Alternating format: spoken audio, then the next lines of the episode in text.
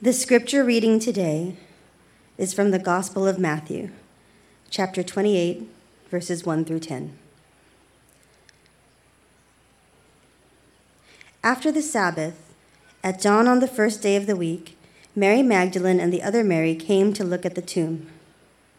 Look, there was a great earthquake, for an angel of the Lord came down from heaven. Coming to the stone, he rolled it away and sat on it. Now his face was like lightning, and his clothes as white as snow. The guards were so terrified of him that they shook with fear and became like dead men. But the angel said to the women, Don't be afraid. I know that you are looking for Jesus who was crucified. He isn't here, because he's been raised from the dead, just as he said. Come, see the place where they laid him. Now, hurry, go and tell his disciples, He's been raised from the dead. He's going on ahead of you to Galilee. You will see him there. I've given the message to you. With great fear and excitement, they hurried away from the tomb and ran to tell his disciples. But Jesus met them and greeted them. They came and grabbed his feet and worshiped him. Then Jesus said to them, Don't be afraid. Go and tell my brothers that I am going into Galilee. They will see me there. The word of the Lord. Take a moment now for silent reflection.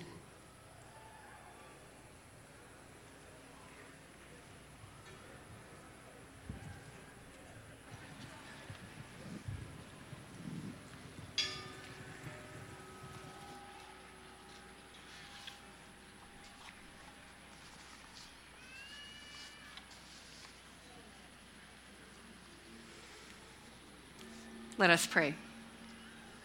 God, we are grateful for the gift to be out here worshiping in your sanctuary, your creative space, where you teach us about things like life and death and waiting and newness out of what we had given up for gone. We thank you for this moment and this time that we can gather in the warmth of your sun to be reminded of all of that and the ways that you continue to be at work within and around us. And so speak through me because of me, but also in spite of me. That what it is that you want to say to us might be heard with such clarity we can't ignore it.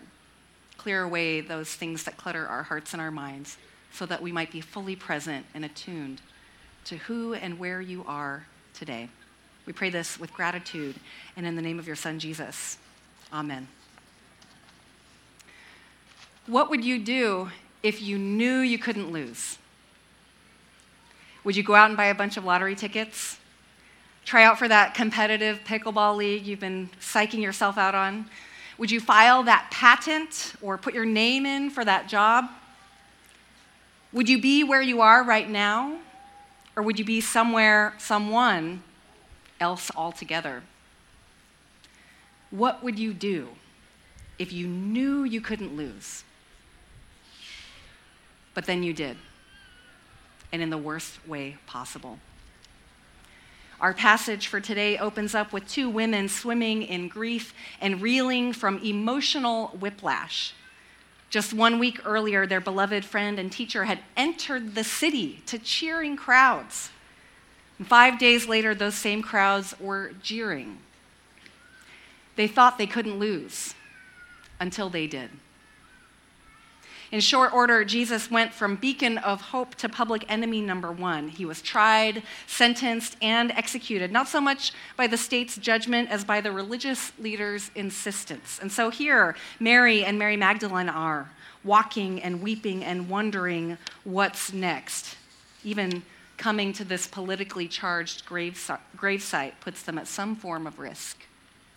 After all, surely not every newly closed tomb had two guards standing sentry. Jesus was the best of men. His followers, and really most people, knew it. Even Pilate, the Roman governor who signed off on Jesus' execution, had his doubts and washed his hands of the whole thing. So when the Marys head out to tend to Jesus' body, as soon as the Sabbath had ended, they know that Jesus did not deserve what he got. And in that knowing, something that had just begun to mend was broken again.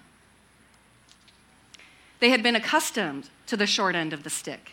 They were used to pain and things not going their way. That's what made Jesus so remarkable. He sparked something within them that made them reconsider what they had trained themselves to call wishful thinking, childish fantasies, and naivete. Their cynicism had cracked under the weight of his love and the power of his actions. Maybe, maybe he's right, they began to think. Maybe there is another kind of world possible. Maybe there's another kind of me possible. So now maybe they're kicking themselves on the inside for foolishly believing that anything could be different. But he gave it a shot. Jesus gave his very best, and even if he died for it, he made everyone the better knowing, for knowing him. His message had sparked hope for everyone and anyone living a crap life or even a trap life. It's just that the system was too big too powerful, and it wasn't built for people like them. It probably took the Marys months, maybe even years, to really truly be convinced that Jesus was real and that his message was legit, and only a couple of days before going back to their old way of thinking. But then, on their way, the ground shifts underneath their feet, and along with it, everything that they had ever known to be true. Because when they arrive, the tomb is open, and sitting on top of a boulder is a light so bright the women can hardly look at it.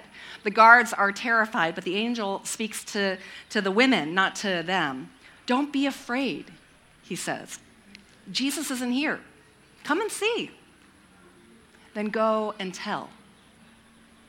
The women rush to share the news, and on the way, who do they run into but the risen Christ himself? They grab his feet, which all scholars agree is a little bit weird, but I think is somehow really endearing, right? Like a combination of, are you really here? And don't go anywhere. And the first thing out of Jesus' mouth is not, You will not believe what I have been through. No, his first words are these Don't be afraid. Don't be afraid. I know you've been afraid. Don't be afraid. And don't be afraid to tell the truth about what has happened. And he says this, of course, because truth telling can be a fearful and punishing undertaking. Last Sunday, many of us were reeling from the grief and trauma of yet another school shooting, this time in Nashville. The tale is painfully familiar. A young person enters a building that they once roamed as a student to do as much damage as possible. But that's not where things ended. Connections about this person's identity as a trans man and the school's conservative Christianity gave this occurrence a particular shade of grief for many Christians intersections of theological violence and mental distress overlaid with armed assault rippled us outward as that same day the governor of Tennessee signs into law a ban on providing gender affirming care for transgender children and prohibitions on shows that feature male and female impersonators, which is just another way of saying drag shows. Days after the shooting, three representatives, Justin Jones, Justin P. Pearson, and Gloria Johnson, joined and supported protesters at the Capitol pushing for more gun control. Jones said, We are members who are standing in the well telling our speakers and our colleagues that kids should not be murdered in school. Later in the week, the two Justins, both young, both black, were expelled from their offices for lack of decorum because, of course, that's the most pressing issue at hand. One might say they deserved it. After all, what kind of decorum is talking, taking to a bullhorn and disrupting the good and proper business of lawmaking? Maybe. But it is telling that the argument was more about how to act properly than to how to help constituents live prosperously. Truth telling can be a punishing undertaking. All the more so in a system that will do everything it can to stop up its ears. When the soldiers described what happened to the chief priests, their mouths were stuffed with money and their minds were filled with a new, much more convenient story to replace an inconvenient truth. His disciples, those people, they stole the body while we were asleep. Shut them up and shut them down. Sure, it makes the guards look bad, but the money looked good. And anyway, they were just hired guns, so what does it matter anyway? The religious leaders tell the guards to cease and desist, but Jesus instructs the Marys to go and tell. Tell the disciples to meet me in Galilee, he says. Galilee, the place where he first stepped into himself, where he first found friends who let him be his truest self without apology or excuse. Galilee, where the mission seemed so simple and plain and possible. Show people what it's like to be free. Surely it's not that complicated. So much has happened since then. Let's go back to Galilee and remember. And in our remembering, we can let go of our fear long enough to take hold of that hope once again because everything around us is telling us that we are doomed. There are so many voices telling us that we are doomed. Did you know that we are doomed? Did you know? If not in Nashville, then here in San Francisco, well, at least that's what all the newspapers have been saying. A doom loop, in case you haven't heard, is not a bonus track on Mario Kart. No, a doom loop is a feedback loop of fear and anxiety. It's what happens when businesses flee and because other people have fled, which makes even more businesses flee, and on and on until there's nothing and no one left. We are doomed.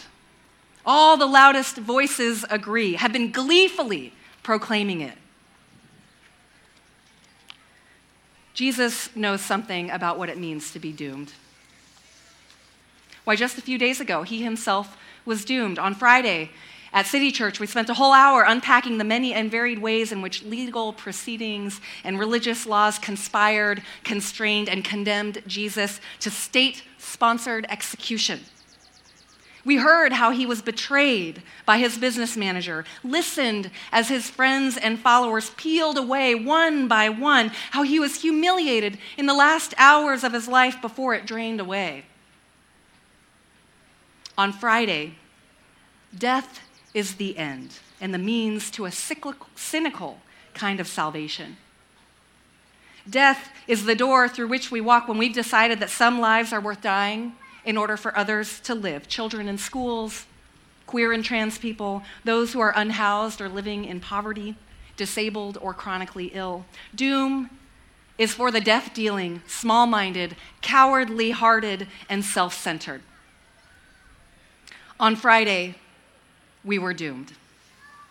On Friday, Jesus was doomed. But that was Friday.